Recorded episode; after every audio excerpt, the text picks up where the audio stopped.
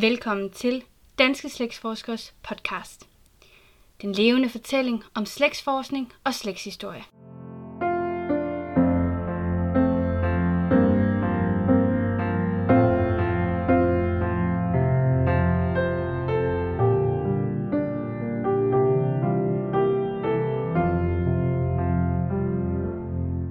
Mit navn er Mette Borchardt Valund, og jeg har været så heldig at få lov at lave Danske Slægtsforskers podcast. I dette afsnit vil jeg fortælle om, hvem jeg er, og hvad denne podcast serie kommer til at omhandle. Jeg hedder som sagt Mette, og jeg er 22 år gammel. Jeg er født og opvokset i Sønderjylland, og jeg har siden jeg var barn, og lige så længe jeg overhovedet kan huske det, interesseret mig for historie og min families historie.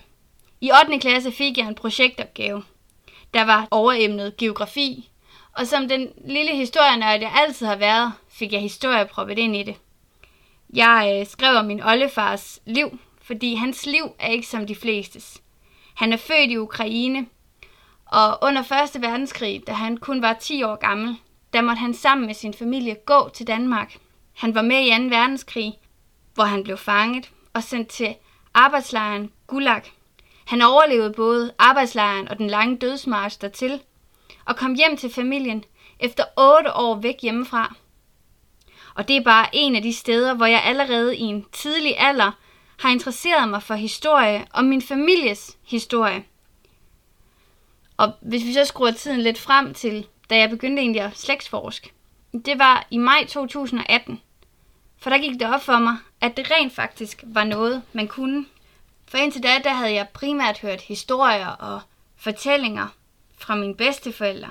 Jeg har snakket med dem om gamle dage, og så har jeg læst en hel masse faktabøger. Men jeg anede egentlig ikke, hvilken verden der var inden for slægtsforskning. Men det fik jeg øjnene op for, da en slægtning langt ude i min morfars familie, han sendte os et gennemarbejdet, mange, mange siders Word-dokument om familien. Og der stod så mange oplysninger deri, og mange af dem, der stod der kildehenvisninger til kirkebøger så begyndte jeg jo at tænke, hvordan kan jeg se de her kirkebøger og se de her oplysninger fra kilden? Og jeg er jo opvokset med teknologi, så for mig var det nærliggende at gå ind på Google og begynde at undersøge. Men det var også at gå på Facebook. Og øh, inde på Facebook, der fandt jeg gruppen Slægtsforskning, som er en gruppe lavet af danske slægtsforskere. Og der fik jeg en hel masse ny viden og kunne nu give mig i kast for de er eminent derinde til at hjælpe nye i gang. Så jeg vil klart anbefale jer at finde den Facebook-gruppe. Den hedder bare Slægtsforskning og er en gruppe med 20.000 medlemmer. Så der vil jeg klart anbefale jer at gå ind, hvis I ikke allerede er derinde.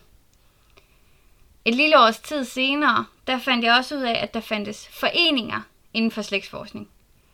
Danske slægtsforskere havde en af deres turnéer rundt i landet hvor de oplyser om det her med at være med i en forening. Og det fandt jeg ud af ved, at jeg havde siddet og kigget meget på slægtsforskning, og jeg fandt så ud af, at på den her turné, der er en af de fire aftener, der kom de til der, hvor jeg bor i nærheden af.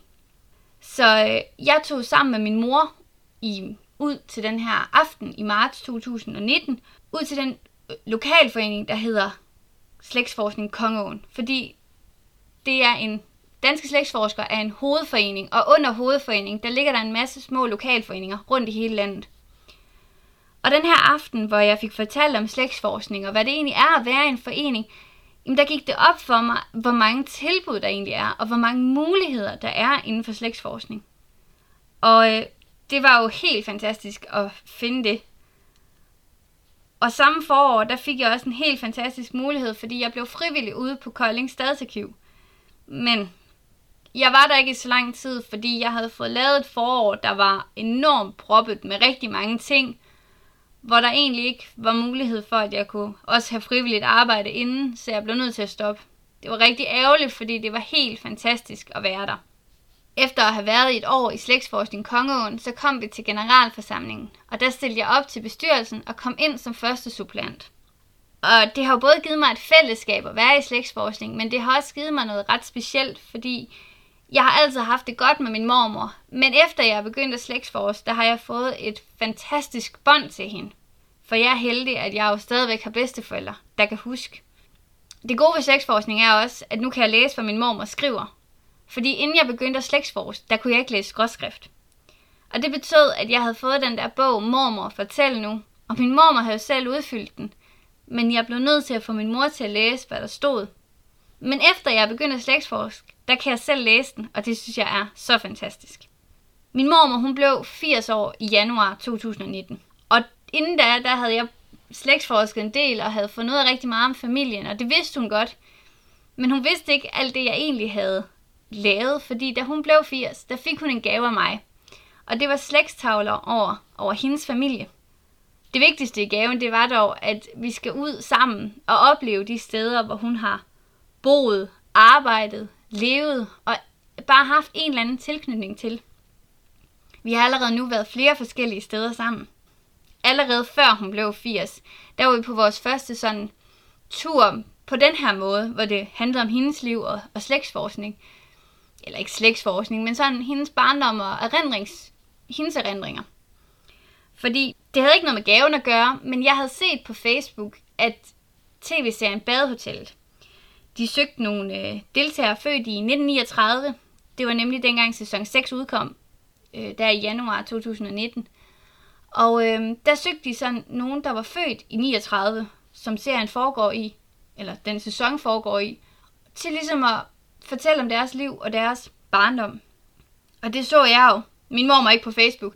Så jeg ringte til hende og sagde, jeg har set det her på Facebook. Kunne det ikke være noget sådan... Og min mor, hun var måske ikke lige så, lige så begejstret, som jeg var. Men efter at have fortalt hende om det, så kunne hun egentlig godt tænke, at det lød egentlig ret interessant. Så øh, jeg fik lov at melde hende til. Altså på vegne af hende skrev jeg til dem. Fordi det var både det, at hun skulle interviews til noget, der sådan, egentlig skulle have været ude i fjernsynet. Det kom det aldrig. Men det var også, at vi fik lov at se premieren på sæson 6. Før alle andre. Og vi anede jo egentlig ikke, hvor mange de skulle bruge, og vi anede jo egentlig ikke, om, om de kunne bruge min mormor. Det kunne de heldigvis, fordi jeg fik et opkald om, at de, øh, de rigtig gerne ville, ville have os til at komme derover, fordi man måtte heldigvis have en ledsager med. Det synes jeg var dejligt. Og så, øh, vi tog simpelthen på den her tur til Nordsjælland, fra Sønderjylland af, for at komme over og opleve det her sammen. Vi var egentlig de eneste fra Jylland, de andre kom fra nærområdet. Så det var en ret fantastisk øh, oplevelse at have sammen at være derovre.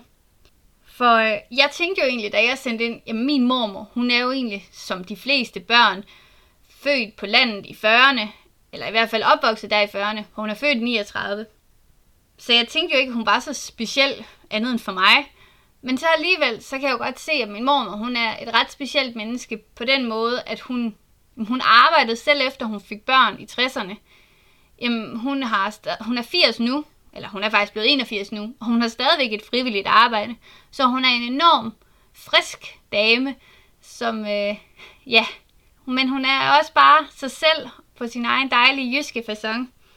Den her oplevelse var jo kanon fed at få sammen med min mormor, og de må egentlig også, vi må have gjort et stort indtryk på dem, for vi blev faktisk ringet op nogle måneder efter det her arrangement, om vi kunne tænke os at komme i Godaften Danmark. Desværre er det ikke lige noget, man planlægger på tre timer, når man bor i, når man skal til København fra Sønderjylland. Det var simpelthen ikke muligt, at vi overhovedet kunne komme derover, fordi det tager mere end tre timer at komme derover. Så det at blive spurgt så kort tid, det kunne vi desværre ikke. Vi ville ellers gerne. Vi tænkte sådan, at de finder nok nogle af de andre, der også var der. Men det gjorde de egentlig ikke. De fandt noget helt, helt andet at snakke om badehotel. Det var ligesom om, det var os, de ville have. Så det var ret ret fantastisk. Men vi må også have gjort det her indtryk med, at vi var to så forskellige generationer. For de andre var enten en far og en datter, eller mor og søn, eller mor og datter, eller sådan noget. Og vi var jo en bedstemor og en, et barnebarn. Så fik hun jo gaven. Og så begyndte det jo egentlig rigtigt, at vi skulle ud og opleve ting. Og vi har været flere steder. Det, der står klarest her det første år, det er, at vi var i sommerhus sammen i juni 2019.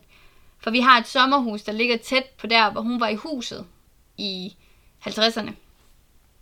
Og vi havde aftalt, at vi skulle herop, og vi skulle være der en uge, og vi skulle ud og se de forskellige steder, hun havde boet og, og arbejdet og været i, i Ringkøbing og omegn. For hun havde været nogle forskellige steder.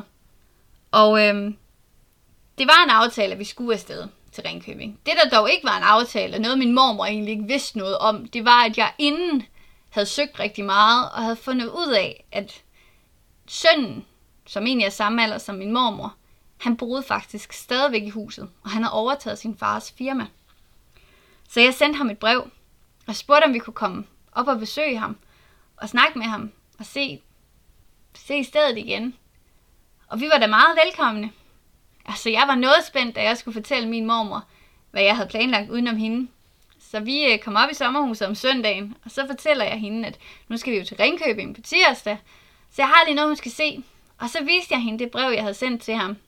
Og så siger jeg, at vi skal så møde ham på tirsdag. Hun blev noget overrasket over, at jeg havde fundet ham for det første. Og at vi var velkomne. Eller hun var ikke overrasket over, at vi var velkomne, men at han bare inviterede os hjem, når han egentlig ikke kunne huske min mormor. Men øh, vi kom afsted, og det var jo en fantastisk tur. De var simpelthen så gæstfri, og vi fik også lov at få en rundvisning og se hele huset. Og vigtigst af alt fik vi også lov at se min mormors gamle værelse. Så det var helt fantastisk at få lov at snakke med ham og hans kone. En anden stor ting, der også er kommet ud af min slægtsforskning, ved at jeg også bare tager nogle chancer og prøver at skrive til folk og kontakte folk, det er, at vi har fået kontakt til min mors familie i Norge. Dem har vi ikke haft kontakt med i, i 40 år. Og min, det var især min mors kusine, fordi min mor og hendes kusine, de har samme alder. Det var ikke så nemt lige at finde hende, fordi hendes mor er min morfars søster. Det vil sige, at hun er født der i 30'erne og har dermed skiftet navn, da hun blev gift.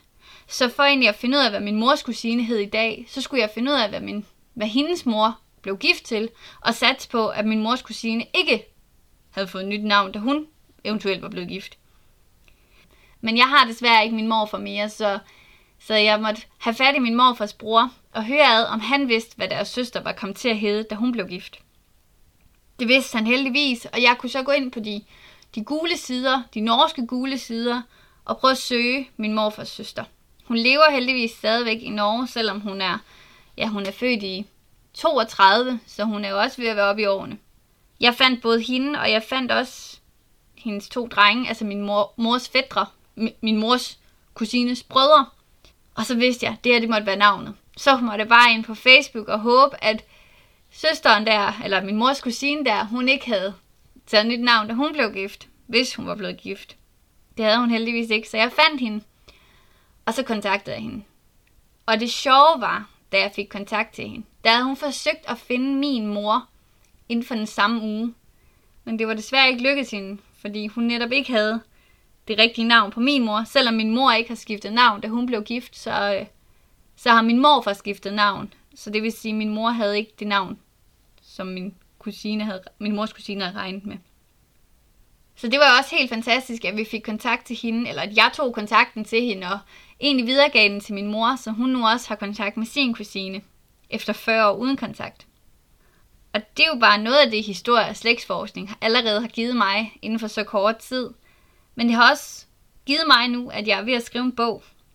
Jeg er ved at skrive en bog om en ældre dame på 98 år, om hendes liv i 1930 til 1953 for ligesom at fortælle den her almindelige kvindes liv i den tid.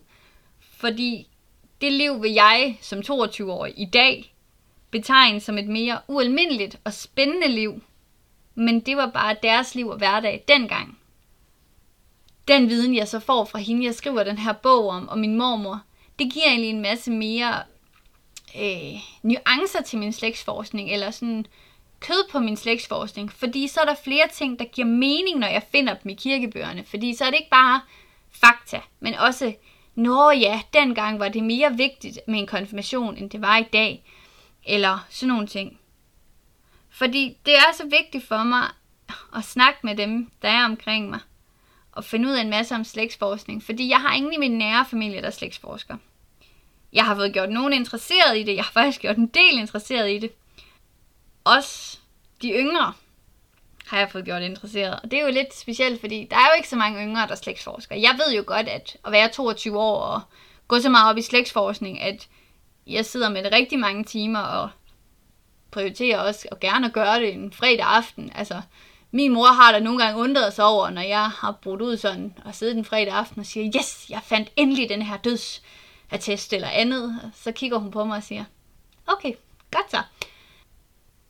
Så derfor betyder det også rigtig meget for mig at være i de her slægtsforeninger. Fordi der er der nogle andre, jeg kan spare med og få nogle gode råd af og få noget hjælp af og få det her fællesskab med andre, der har samme interesse. Jeg tror i hvert fald også sådan, min mor og min far vil sætte pris på, at jeg også har nogle andre at snakke om slægtsforskning med. Fordi jeg kan rigtig godt lide at snakke om det, og jeg vil rigtig gerne snakke om det. Fordi jeg synes jo, det er enormt spændende, hvad man finder om sin familie. Og det er et, det at komme ind sammen med andre, der har sådan en interesse, det er jo egentlig også lidt det, den her podcast vil gøre. Lidt det samme som, det vil være en blanding af nogle livsfortællinger, hvor, hvor andre kan komme ind og fortælle og snakke om, om deres livshistorie, eller hvis de har noget, de sådan særligt erindrer. Og hvis du tænker, at det er noget, du godt kunne tænke dig, så kan du skrive til mig på den mail, der hedder podcast slægt.dk. Og slægt, det er S-L-A-E. GT. Men ellers så kommer den også til at stå her et eller andet sted øh, i forbindelse med podcasten, i beskrivelsen, så du kan se den. Fordi ved at, for, ved at høre andres fortællinger og livsfortællinger og historier, jamen så gør vi historien levende og gør egentlig det hele meget mere spændende for de næste generationer at høre om. Men udover livsfortællinger, og jeg vil komme med nogle historier, som for eksempel det her med min oldefar, som jeg har siddet og tænkt på, var han egentlig nazist, eller hvad var han? Det vil jeg også komme ind og fortælle om. Jeg vil også fortælle mere om mit bånd til min mormor, og jeg regner også med, at jeg kan få min mormor til at ville fortælle lidt i den her podcast om egentlig også, hvad det har givet os af et fælles bånd, at jeg har slægtsforsket. Men udover at være en masse historiefortællinger, så vil det også være noget mere læring, noget, noget om, hvad, hvad slægtsforskning egentlig overhovedet er, og hvordan man egentlig kommer i gang med at slægtsforske, og hvordan man egentlig slægtsforsker. Fordi det vil også være noget vidensdeling. Det kan være fra det helt basale, som f.eks. kirkebøger og folketællinger, til de mere avancerede nuancer af slægtsforskning, som f.eks. hvordan man finder adoptioner og skilsmisser. Der vil komme andre end mig ind og fortælle om, om, om nogle af emnerne her, fordi så meget ved jeg heller ikke om slægtsforskning, at jeg kan fortælle jer alt. For øh, jeg ved, at der sidder en masse derude, som ved meget mere om nogle emner, end jeg gør. Og det kan godt være, at jeg måske ved lidt om et emne, men jeg ved, at der vil sidder nogen derude, som ved meget mere. Så hvis du også sidder derude og tænker, jeg ved rigtig meget om læsruller, eller syruller, eller hvordan man bruger aviser i slægtsforskning, eller hvordan man finder adoptioner, eller andre ting, hvor du tænker, det vil jeg egentlig gerne fortælle andre om og vidensdele, så er du også meget velkommen til at skrive til mig på podcast For at vi ligesom vidensdeler alt det, vi ved til, de an- til andre også. Derudover vil der også, der er jo, der er jo rigtig mange, der skriver bøger om slægtsforskning. Eller i hvert fald slægtsforskningsrelaterede bøger. Måske om deres egen slægt, men også hvordan man slægtsforsker. Og dem vil vi også komme til at høre fra i den her podcast. Nemlig de her forfattere til slægtsforskningsrelaterede bøger. Sådan så man kan høre mere om, om emnet deres bog omfatter. For det kan nogle gange være nemmere at ville at finde nogle nye bøger om slægtsforskning, hvis man har hørt mere om dem, end bare har læst en bagsidetekst. Jeg og danske slægtsforskere, vi har faktisk rigtig mange idéer til den her podcast. Men idéer fra jer vil også være meget velkomne. Altså hvis I nu, nu tænker, ej, kunne du ikke snakke om det, eller jeg kunne godt tænke mig at bidrage med det, eller, eller et eller andet, eller nogle forslag til, hvad, hvad vi kan gøre, så er I også rigtig, rigtig velkommen til at skrive til mig på øh, podcast det var en idé, jeg havde til jer i det her afsnit af Danske Slægtsforskers podcast. Jeg håber, at vi tager imod den her podcast med, med åbne ører og har lyt, lyst til at lytte med og komme med forslag og interagere, så vi kan få meget mere viden ud om slægtsforskning. Så jeg håber rigtig meget, at vi lyttes ved i næste afsnit. Og så husk, at I altid er velkommen til at skrive til mig på podcast og så vil jeg glæde mig til, at vi lyttes ved i næste afsnit af Danske Slægtsforskers podcast.